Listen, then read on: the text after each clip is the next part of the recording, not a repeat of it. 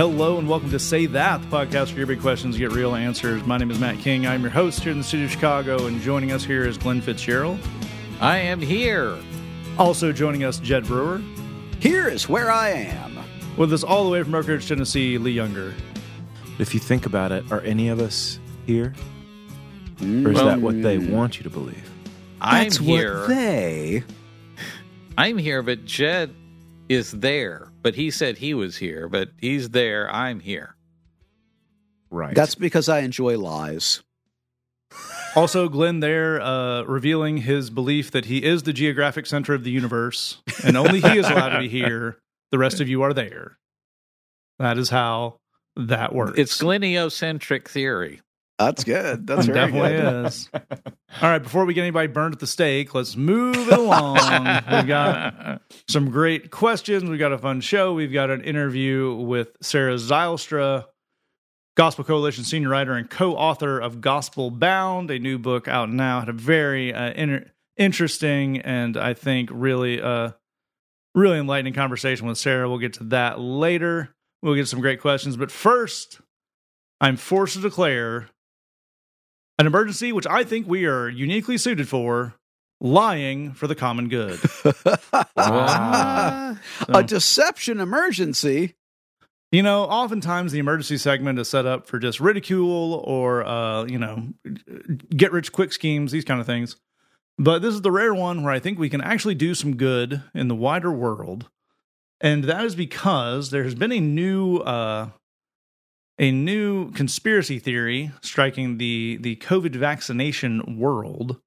Hmm. Uh, we've had multiple instances uh, in Ohio and some other places of people going to like public uh, meetings about the, the vaccine, some of these being uh, people with medical degrees, and stating with absolute certainty that we can't give people the vaccine because it makes them magnetized. And then failing to stick pieces of metal to themselves in public. Now, dear listener, you might look at that and say, well, we have to we have to correct this with, with facts. We have to go on a very kind of uh, MSNBC, NPR style. Uh, we talked to several experts who actually believe that uh, you can't transmit magnetism via via uh, vaccination, and we'll be back with more after that. That and here's the thing: we know we've been doing this for a long time. Doesn't work. People Right. are into that, and not going to work. They're not going to believe it doesn't make you magnetized. So the only option I think we have is to judo this thing and say, "Sounds like a bonus." Oh. yeah. right. I lose my key ring almost once a day. So you're saying I can't get the novel coronavirus and I can just stick the metal key ring to my arm and I'm good. Fantastic. Well, I have a lot of questions. First of all, can I just inject magnets to get rid of the virus? Oh. Like Right. tremendous magnets, Glenn? Mm-hmm. Tremendous, tremendous magnets. Just depends on how dedicated you are to the scientific method. Let me say this I'm prepared to grind up some magnets and snort them if that's what it'll take. That is I thought not what it will put 'em in a take. That's also not what a vaccination is. I like the idea of, of sweetening the deal of vaccinations for people by telling them things that they they just already want to happen. Like then, like calories from donuts are no longer a thing. Oh, you can just eat all the donuts good. you want. Well, yeah, you could tell them it will give you a magnetic personality. Sure. There. Sure. I, You know, I really like, like. Lee's idea. Could we make the the COVID nineteen vaccine kind of the the fat the flat tummy influencer tea of Oh. 2021? Like, there's no way this can do what it claims, but we got a couple of Kardashians to just pimp it a little bit. Well, I was just gonna say, you just uh, like you just start uh, putting out these these memes of somebody with like the the eight pack and and a little band aid on their shoulder, and they're like, "I got the COVID vaccine, and look at these abs." It's the Vax Pack. That's what he's rocking now. There you go. That's it. Body by Pfizer. Now,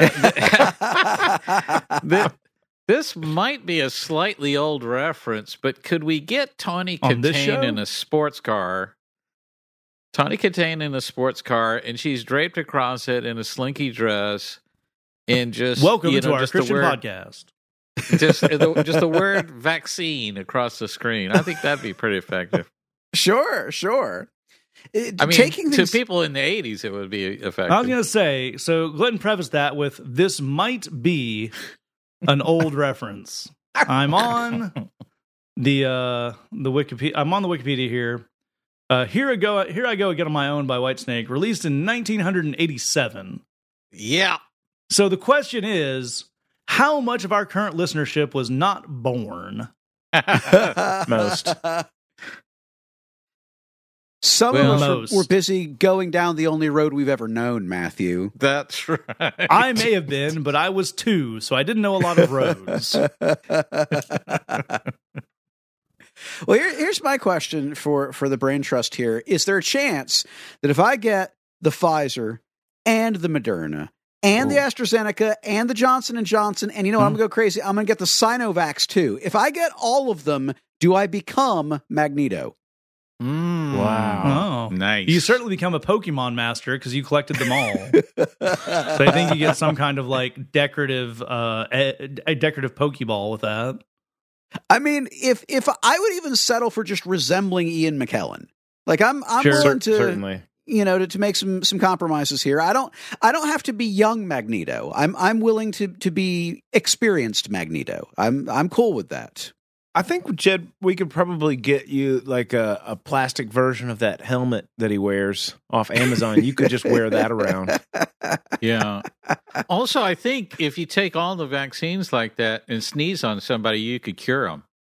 Whoa, that's a superpower, dude. Right. it is a on, yeah. superpower. What it's not, for legal reasons, is medical advice.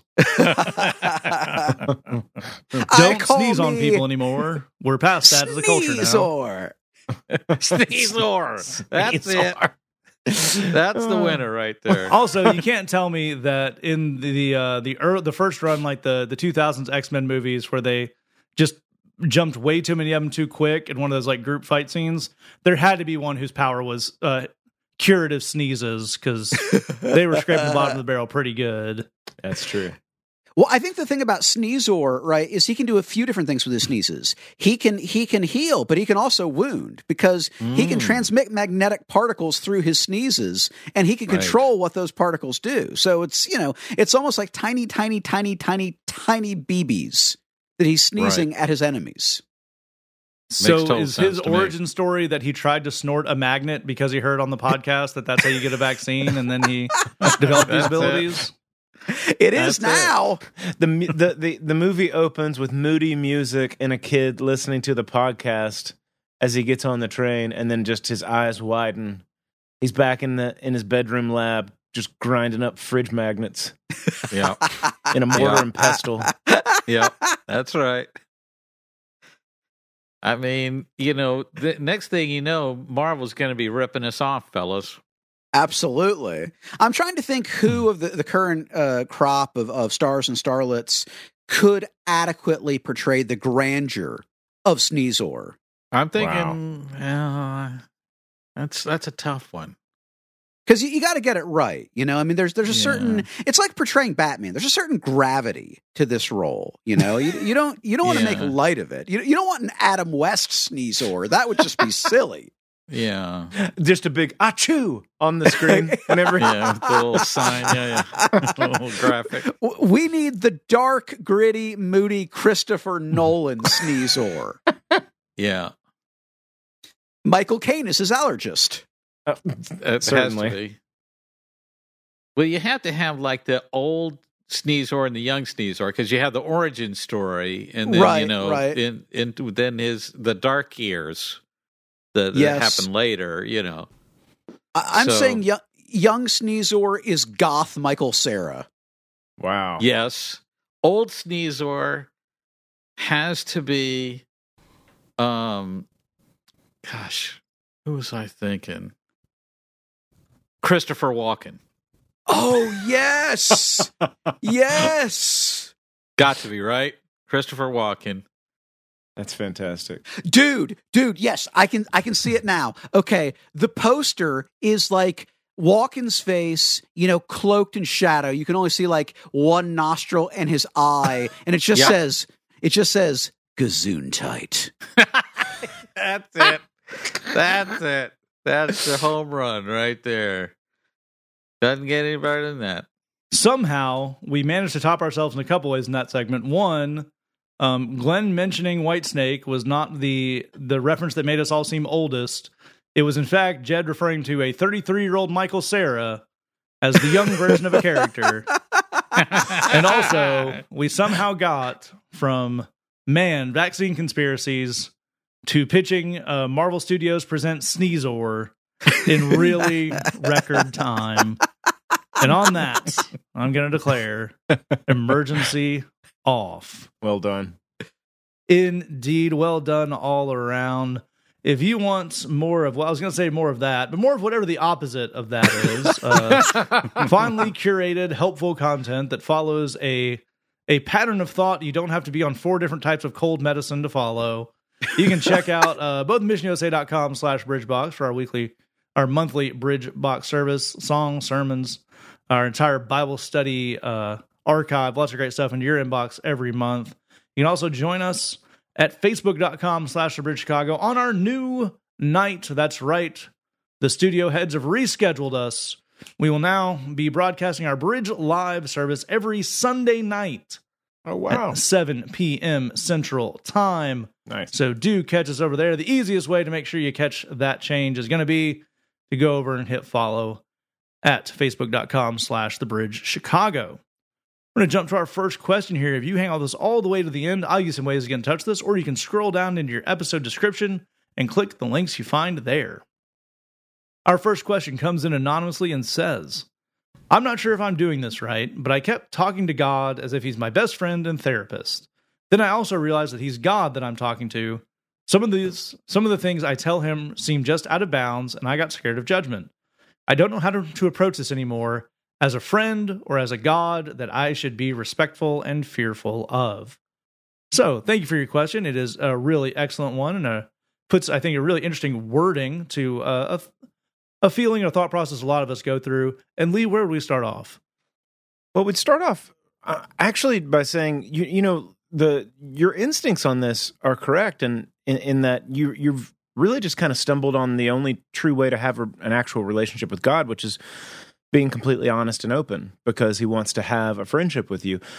the The bummer here is that um, your initial instinct, which is the true one, is kind of getting hijacked by something somebody told you about God at some point that somehow you're supposed to feel afraid or you're supposed to somehow feel in trouble and stuff like that. I mean, when you when you actually just read the gospels, what you find is you you start looking at at who Jesus was and the way that he treated people, you find out a couple of things. One, he can read everyone's mind. He there's so many times where he just looks at somebody and says, "Why are you thinking these things?" And he fills in the blanks of like he looks at someone and literally knows what's going on inside their brain. So one thing we know is you can't actually hide anything from God anyway.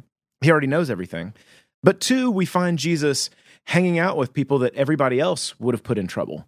Uh, we find we find him uh, approving of and sharing his time with, and getting accused of. He was accused uh, of being the friend of sinners, and he was. We see him in friendship with people. The guy that can read everybody's minds is is getting along the best with the people that everybody hates the most or the people that everybody would want to condemn. And that gives us a really really cool clue of of what kind of a dude Jesus is, what kind of a person God is. That he already knows everything anyway.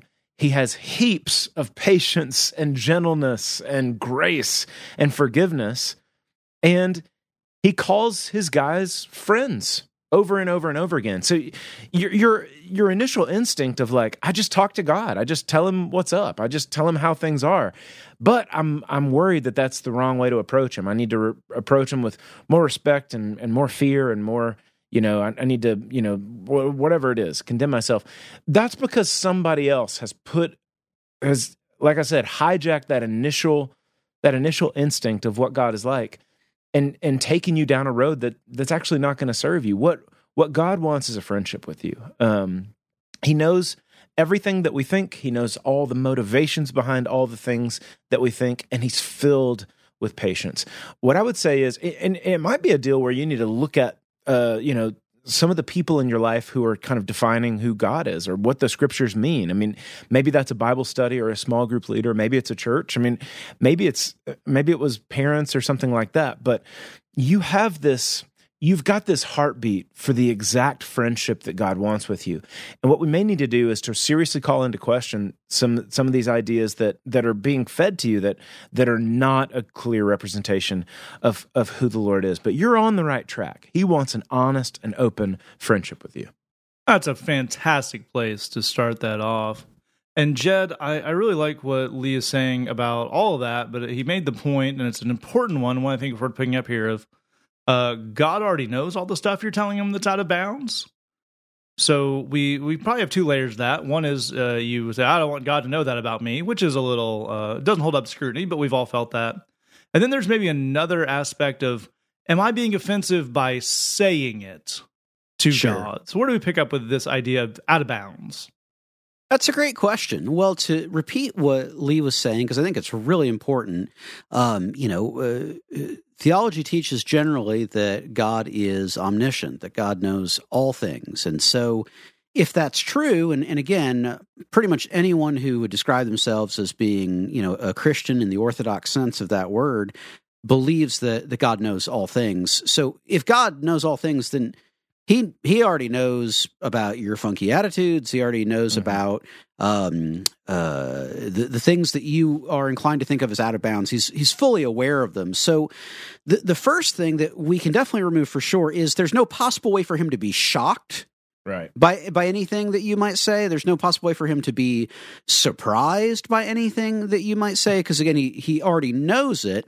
So it's worth asking in in what other way could it be out of bounds? Well, I think that th- there are maybe two options we can look at. I don't think either really hold up, but it's worth examining. The first would be the idea of like, well, you don't talk about, you know, um, you know, like with your boss, there there are details about your personal life that you you don't talk about or, or you probably shouldn't talk about. You know, I mean, there's kind of we recognize that that there's a a gravity to this relationship and things that would be overly familiar. I'm I'm not going to talk about with this person because um uh, it just it's inappropriate to the relationship. We just we we wouldn't do that, and and, and I get that, and I can see where you could look at God that way, and, and almost like like I'm I would be disrespecting his grandeur. I'd be di- disrespecting you know how big and important he is by uh, approaching him with topics that are that are overly um overly sensitive or or overly um blunt or, or or whatever but i i don't think god feels that way uh the, what the what jesus teaches us is that god is aware of and interested in the smallest possible details of our lives. Uh, it, it, the bible says that god has numbered the very hairs on our heads. Um and i think the other thing about you is the how to put this?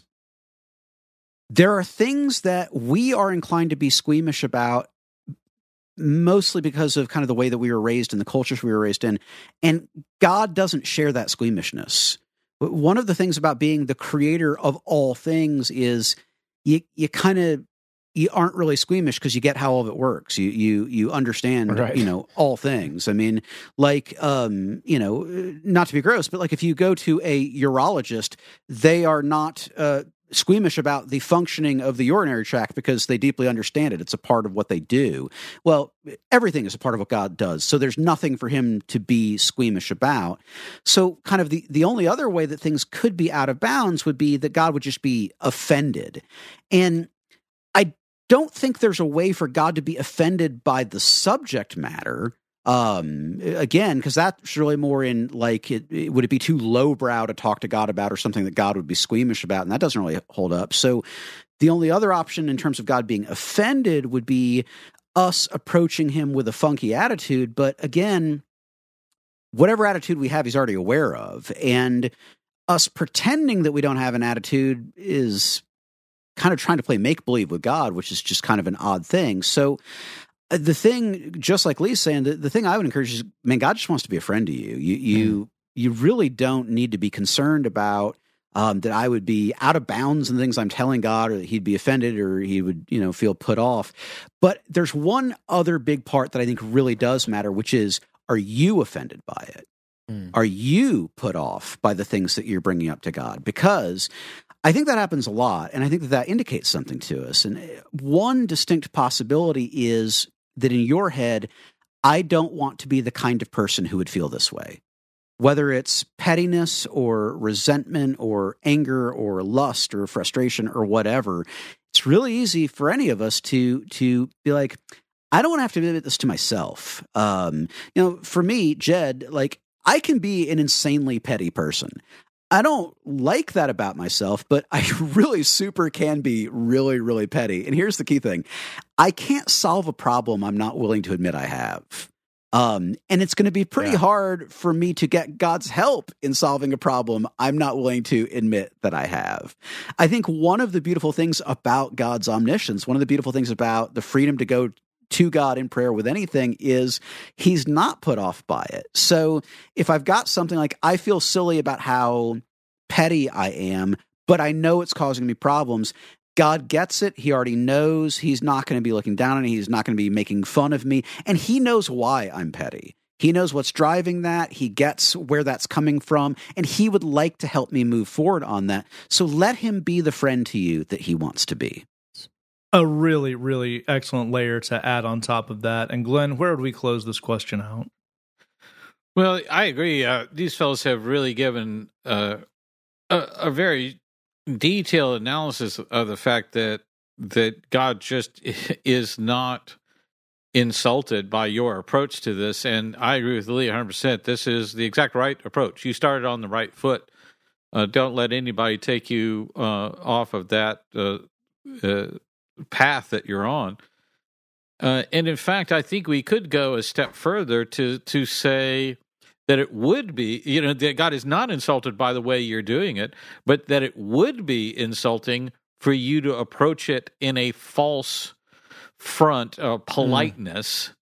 That uh, you know, acting as though you could trick God into thinking you were, you know, better behaved and have more deep thoughts or whatever than what you really have that's insulting to god. It's it's it's a you know a, assuming that he won't get what you what's going on there or that he would be impressed by fakeness. That's that doesn't make any sense to me.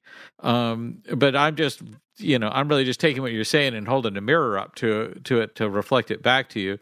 If it doesn't sound you know uh, legit to you coming back then I, i'd say you were on the right track in the first place as as lee was saying there um I think we can actually, you know, we want to nail this down theologically. I mean, because we've gone through the logic of it, just the, the just the basic reasoning of it. Uh, theologically, I think it's important for believers to start by asking themselves, what is the picture of what God ideally wants in the relationship that we have with Him? And the the good news is that we already know what that is because uh, He created a, a world that gives us that perfect picture. There's Adam, there's Eve, there's the Garden of Eden.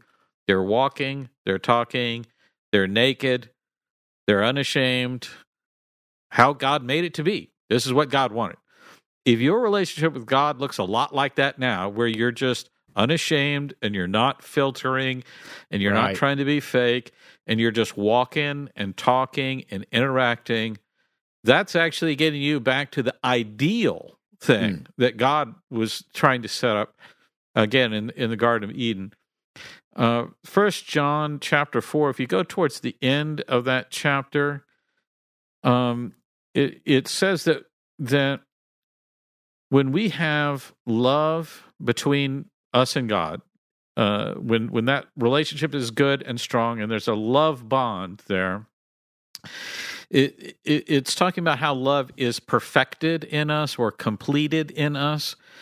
Uh, but it's it's it's giving us this idea that love peels away layers, and we go through layers and and and transformation and all of that because of love. And that when we see that transformation happening and when we know that love uh, is in there where, god loves us and is changing us and we love him back and we're submitting to that process of transformation uh, uh, first john chapter 4 says that for when we know that love is there that we should have no fear of judgment at all.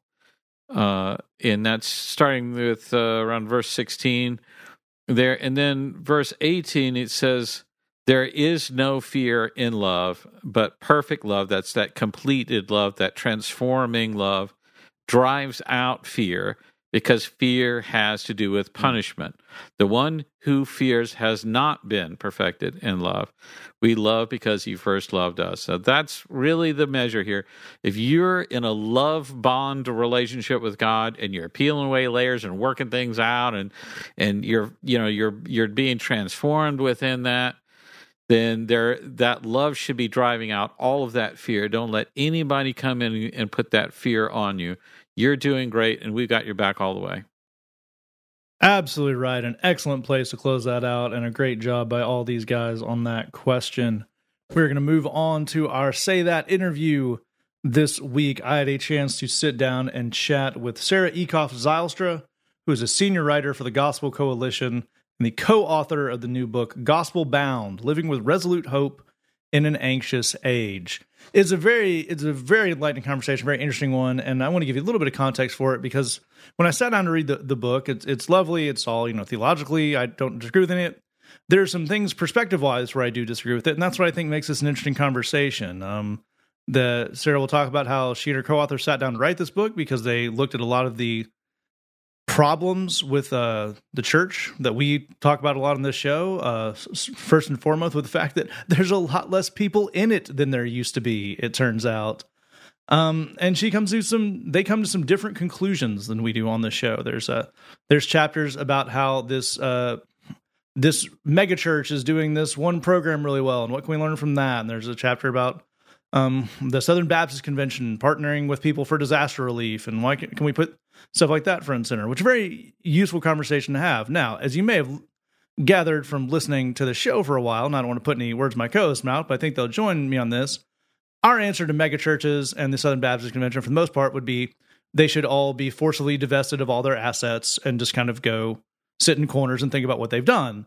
Um, but that's not really an entirely actionable plan yet.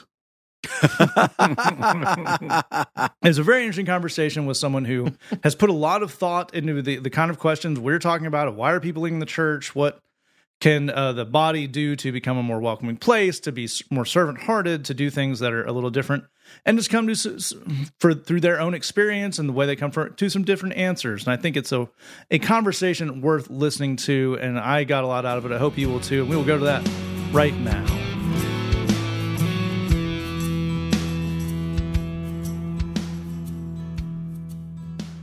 So the book is is gospel bound, and it's it's a very interesting kind of collection of stories. And you mentioned that you you and your your co-author set out to want to tell a different type of story. What was the type of story you wanted to tell, and why did a different type of story about Christianity need telling? Yeah, what a good question. So, Colin Hansen, who's my co author, and I are both trained as journalists. So, we um, both went to journalism school. We both worked in journalism.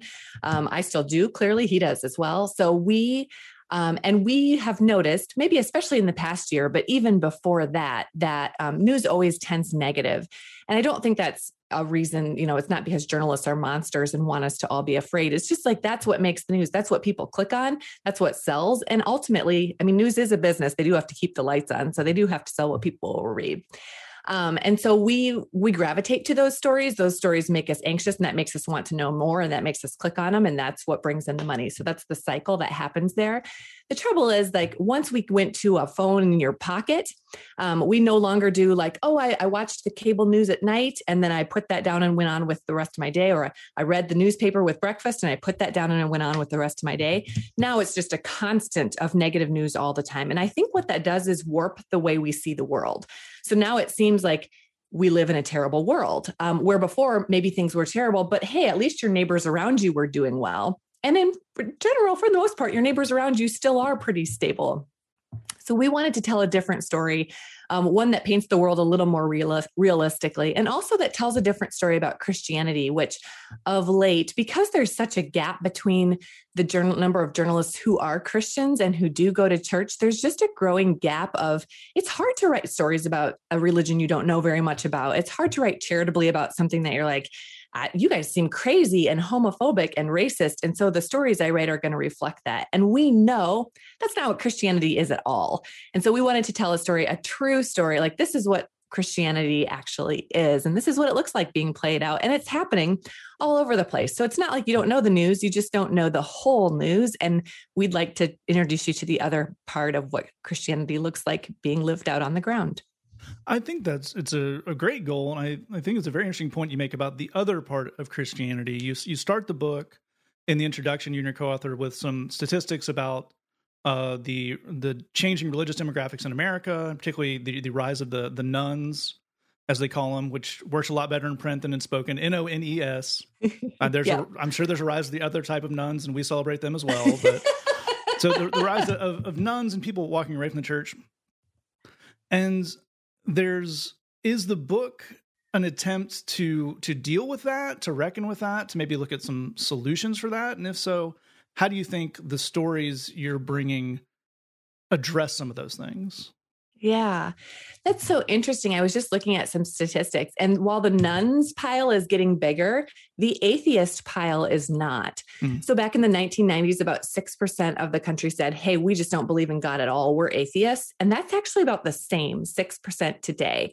So, the growing number of nones are people who say, My religion is nothing in particular, but that doesn't mean I don't believe in God. And it doesn't mean I don't have a desire for some sort of a spiritual life and one of the things I think that they're walking away from is sort of this portrayal of Christianity as archaic. Um, the the very public fall of some of these very public figures, um, the sins of say Ravi Zacharias um, being exposed, or the deconstruction say of a Joshua Harris is really, uh, you know, it sets an example for people and it maybe scares some people off. So there's sort of a the, the say of the Christian church doesn't always match the do of the Christian church. And I think that's what's pushing some people away. So certainly one thing we hope this book would do was to help match up. There are for people who are bound to the gospel where the do matches the say, um, that is something that we're we're wanting to show people. Like this is this is what it looks like lived out. Um, and if you ca- came into this community, it wouldn't. It doesn't always look like a Ravi Zacharias sometimes it looks like that girl next street next you know down the street who's bringing a meal to someone or babysitting kids for free or um, just living in joy through a difficult situation. Yeah is there a tension in that with that that ground level thing you're describing? But these are part of institutions. There's a, a description in the book about the the incredible number of volunteers who went to do disaster relief under the auspices mm-hmm. of the Southern Baptist Convention. And I'm sure those are all wonderful people and that's a wonderful thing to do, but that doesn't change someone who might be LGBT or really prioritize racial justice, looking at the things the SBC does and says on a denominational level and being put off by that. So are are these an attempt to counterbalance or is it just filling in more of a more of a full picture? Yeah, I think it's fill it's trying to fill in the full picture. Um, so it's hard to judge a whole denomination on what a leader says about one thing at one point in time. Um, but of course we do it all the time especially since that's all we're ever hearing from the news but there's such a richer layer under that. So the southern baptist convention is the convictions of its leaders and maybe the stands they're taking on things. But boy that's so 30000 feet. Um, so if you come all the way down to like what's the southern baptist convention doing on a friday um, that might be serving hot meals to people whose homes are covered with floodwaters. Um, it might be like, you know, opening up a or running a food pantry, or it might be um, all manner of things, driving people to the doctor's appointments. Like if you come all the way down to the the level of the local church and what that looks like, that's something that sh- that's probably going to be deeply attractive as those people just live out their Christianity in a daily rhythm. And you also mentioned um, some experiences with other non-American Christian groups, and these would be people who are um, seeing real uh, persecution in, in China and I believe in Kuala Lumpur and the Philippines. Is there a, a, a relation between the way these communities are living out versus the way some American communities are living out and the desire for institutional power and prestige? Are you seeing that both abroad and home? Is there a difference when people let go of that versus when it is a we're feeding the poor, we are doing these things, but we also really want to be influential and we want to get our people elected? Is there, I know that's a big, messy thing to ask you to unplay, but is there something going on there? Well, yeah, it is a big, messy thing, isn't it? What's so interesting about that is like in China, um, they never really had that. I mean, there was a, you know, it's only been since the 80s and 90s that they were able to worship, I mean, quote unquote, freely. Um, really, all all the house churches are, unless you pledge your allegiance to the Communist Party, you're still illegal. You can still be questioned by police. You still really aren't allowed to and can be turned in for renting a building. Um, so i so it's hard to say because they never really had that institutional platform i guess the the dichotomy in china would be those in the three self church who did sort of you know uh, pledge allegiance to the communist party judging that that was a better way to go certainly a physically safer way to go um, to get some of the i don't know if they had power from that but they definitely had more protection from going that direction so there's a split in the chinese church there between those who went that direction and those who chose you know, we're going to be the underground route. But I don't think that's the same thing that we're facing. I mean, they're just so many light years away from the freedoms that we have in America. And with that, the privileges and the wrestling through, like, well, how does that play out politically? Um, it's just a different picture. Yeah, it really is. And I, I reading through the book, there is, you know, it is, it is written as it all as all things are from the perspective of you and your co-author, and for the for an audience. And you guys work for the for the Gospel Coalition, and I, I being that I lean the other way on some things, it leans a bit conservative to me, which is yeah. perfectly valid, and we we want to be clear about those things. There's there's nobody has a view from nowhere, so it's perfectly reasonable on that. Is are there some things that the the church is sticking to, and, and I use the church obviously that's a big term, but people institutions sticking to that are not really gospel bound and are more cultural that are that they have uh, kind of raised up, as you're pointing out, to the point of a non-negotiable an issue. Is that something you found in other places where people were willing to let go? That there's a story in the book of a a black congregation and a white congregation who joined together. Are there some things people need to let go of to maybe get to this place? Yes, I love that you're saying that. That's I think that is is totally true. One reason that Christianity is so flexible and has been able to grow so much and spread so widely is because it can come into any culture.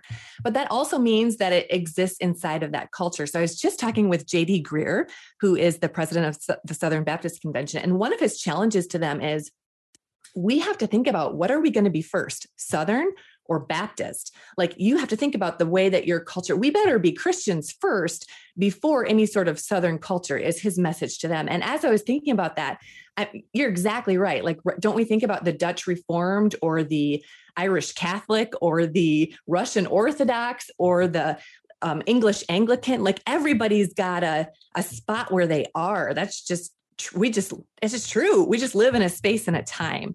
So certainly we're all full of our own culture but i think you're exactly right and i think that's part of the deconstruction of a lot of people of their faith is trying to figure out what's the kernel of truth here? Like what's the boiled down rock bottom foundational believe in the lord jesus christ and you will be saved versus all those other things maybe even good things that my culture has tried to put up as props to help us live a godly life, but that rose too far um, to the point of becoming a law where scripture didn't require that. Yeah, I think that's a great point. You mentioned deconstruction a couple of times, and it's obviously a very big topic currently, something a lot of people are, are going through. And part of what it seems like you're to me you're doing the book is really trying to break down uh, as you put it, gospel bound things to some very bedrock principles for people who are maybe a little bit older, maybe not going through that. Don't uh, some of us like my experience was was being converted at 16 and not having anything to need to deconstruct. It's the whole thing. Is there too much fear around deconstruction? Can we can we trust God and trust people to to let some deconstruction happen?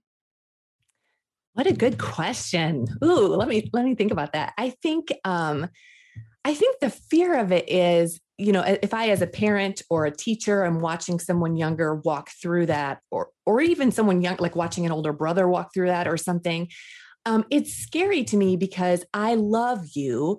And the last thing I want is for you to lose your salvation because I know the joy of the Lord and the security of belonging to Him and the future that I'm hoping for. And I really want that for you too. So I can see it's like kind of a little bit like walking your watching your kid walk out into the street, right? Like there's that knee jerk of like, don't do it, sure. come back, you know? So I think that's what a lot, maybe some of the panic is over. Of course, and maybe that leads to wrong reactions. I'm sure that it does. But of course, God is holding everybody. And like God is, you know, your older brother or your student, or your child is in his hands.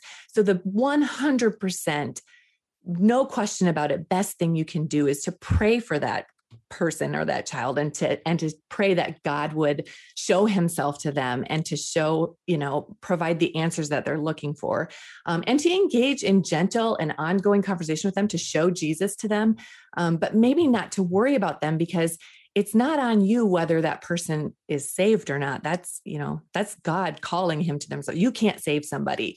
You can just um, show Jesus to them as best that you can. So I think that could take down the worry level a little bit.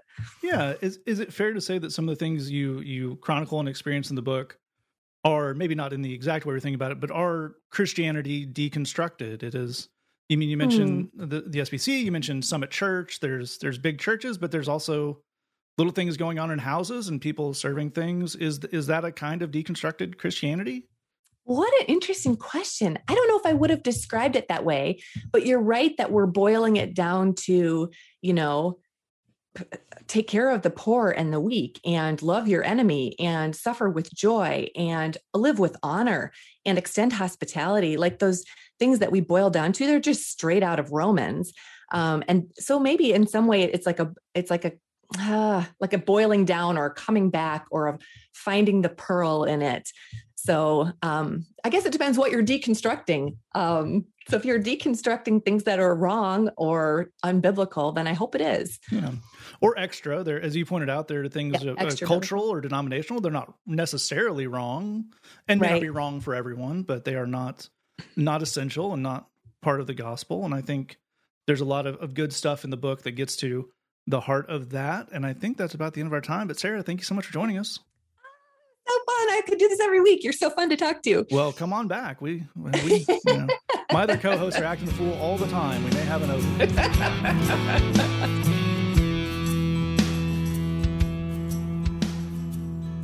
All right. I hope you enjoyed that conversation with Sarah. Again, I thought it was a very interesting one, one I enjoyed having a lot, and I hope you got some ideas out of listening to that. We are going to jump to our final question here. It comes into our inbox and says, the Bible says Jesus went through what we go through, and I assume this is about levels of anxiety and abandonment more than him going through, obviously, the specific situations we go through. However, what about when it comes to purpose and direction? We as people can struggle with finding purpose or to see the right way uh, to go when making a tough decision, but didn't Jesus have purpose and mission locked down from the get go? I know he doubted in the garden, but he still knew what he had to do. I think it's a very, very interesting question. Uh, and when we, I had a lot of fun thinking through with our friend who wrote it in, and uh, I was so overwhelmed by it, I thought I'm going to make these guys answer it too because that's my sense of humor. So, but again, another great question, Glenn. Where would we start it off? Well, it's a great question, as you, as you say. I, I I like this. It's it, it's really I think demonstrating that people who listen to this show are are not content to just kind of take the you know the standard line on things, and they're not content to kind of be spoon fed uh, things. Instead, they're looking at things from different angles and and asking really tough questions. I think that makes you, our listeners, really amazing, and um, and so keep that keep these questions coming in. I, I do want to start with this uh, that uh, you know I think it's a it's tough for me to answer any questions about what's going on in the mind of Jesus. I'm I'm not entirely holy enough to to to you know gather what that is. I can try and answer that kind of theologically, but I don't I don't think you're really asking a theological question here. I think you're you know you're really asking about what's the what's the experience like of um, struggling to to you know find your purpose and your calling, and then you know is that something that Jesus really could identify with? But the way I would approach this, and I, I you know, I don't want to try and change the channel on you at all. I but I do want to kind of come at this at an oblique angle, and I would say that I don't think that finding your purpose in life and your mission and so on and so forth. Uh, uh, and I think uh, we've talked about in the podcast before. I think calling, finding our calling, our our mission, our purpose, that's sort of an ongoing thing and a developing thing. So, you know, I think that's meant to be sort of a daily struggle of Lord, what do you want me to do today? Mm. And you know, as we get a hold of that, you know, we just we just do what those things are. He, I don't think there's a lot of anxiety to that. But here's where I think the anxiety really gets deep is when the Lord tells us, I want you to do this thing. Then we do that thing, and it appears as though that is in no way going to work.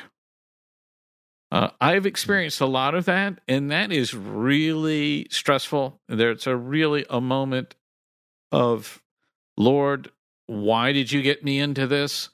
Why did you have me do this if it was only going to blow up in my face? Uh, you know, if you look at the life of Jesus, he was born in such a, a, a way, he was born in circumstances where uh, he had to flee the country. He was a refugee in Africa. I grew up there as as a as an immigrant refugee.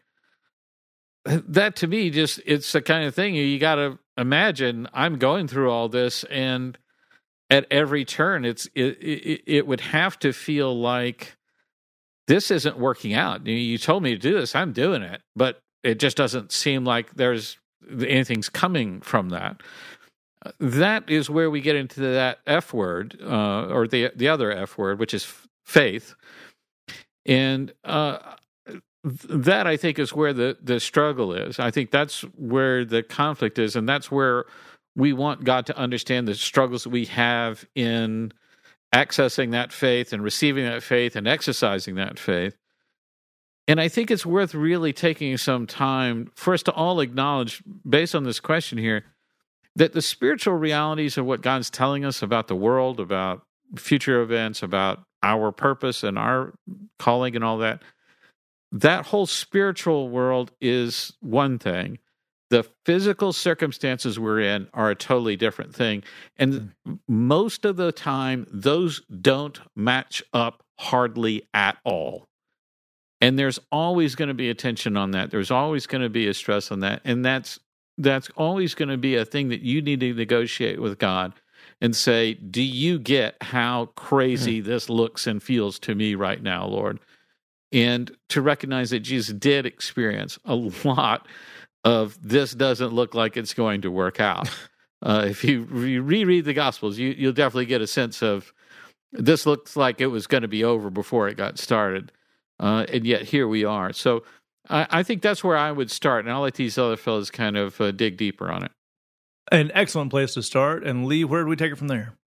Yeah, it's so funny because when I first read the question, I, I was I was thinking, well, you know, it says that he's been tempted in every way and and yet didn't sin and I started kind of typing out some notes about that and then and then I did remember uh, that just that that supper on that last night where he he told his guys and I quote from the gospel that he said I am distressed to the point of death. This was like their dinner time conversation. He was like he he had so much anxiety that he felt like he was going to die from it. And later that evening, as you pointed out in the garden, I mean, he was sweating blood. Um, I, I've never personally had like I've never had stress that deep where like the, the capillaries of my skin burst and my sweat was mingled with blood. Um, I mean, like he experienced this thing, I, and so I, I don't know. It's a, it's a really interesting question. I, I, I want to take a bird walk from what Jesus's emotions were like for, just for a second, and I'm, we're going to come back to him. But I don't know um, how old you are, or if if you've if you've if you've already finished college and all that kind of stuff, then I know that you've experienced this situation, which is you're either in your last year of high school or you're beginning university or something like that, and you have to go back home to like the, you know, like a family gathering or the people that you grew up around, maybe in church or something like that. And some adult says to you, What are you majoring in? And what they want is for you to have everything nailed down right now. And that is such, I remember getting that question and wanting to look at people and say, I don't know. I don't know. Lay off me. Every single adult I see asks me the question, What are you majoring in?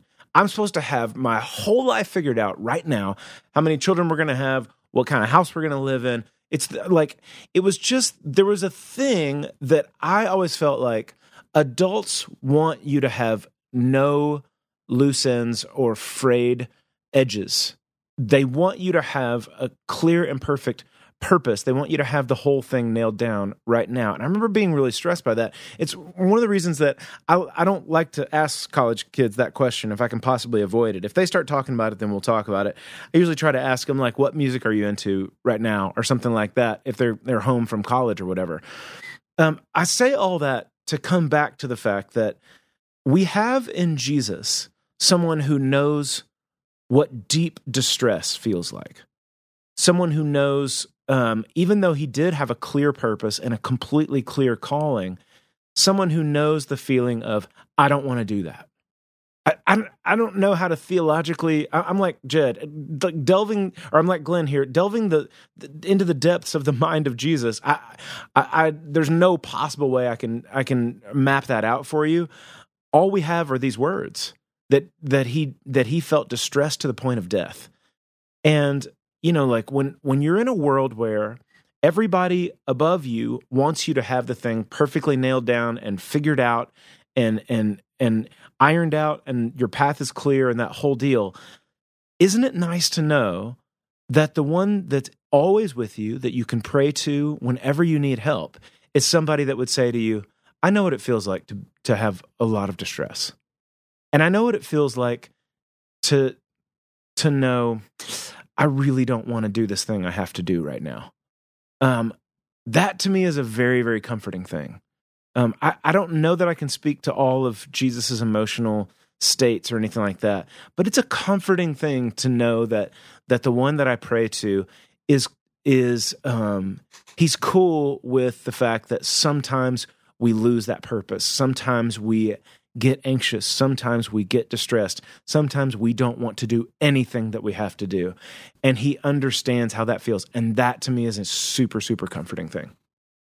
Absolutely. I think that's an amazing place to take that. And Jed, I'd love to get you to close us out by maybe looking at another angle of this. As these guys have pointed out, well, we can't really get in the, the mind of Jesus to know how he felt about things like purpose and about calling. But as our question asker very astutely points out, we know he had it sure. and he knew he had it.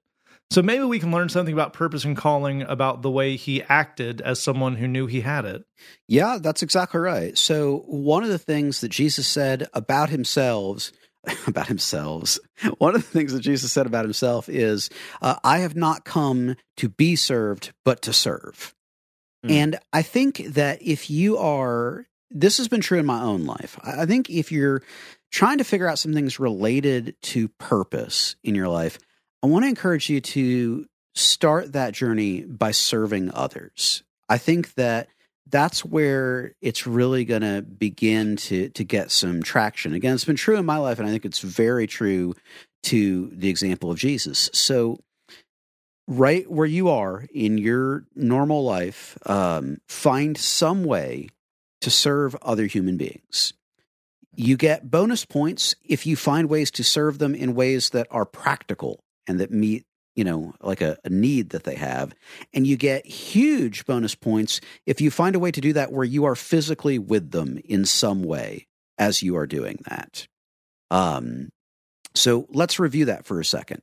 Um, all, all, of us on this show rely on um, uh, giving and donations from others in order to be able to do the work that we do.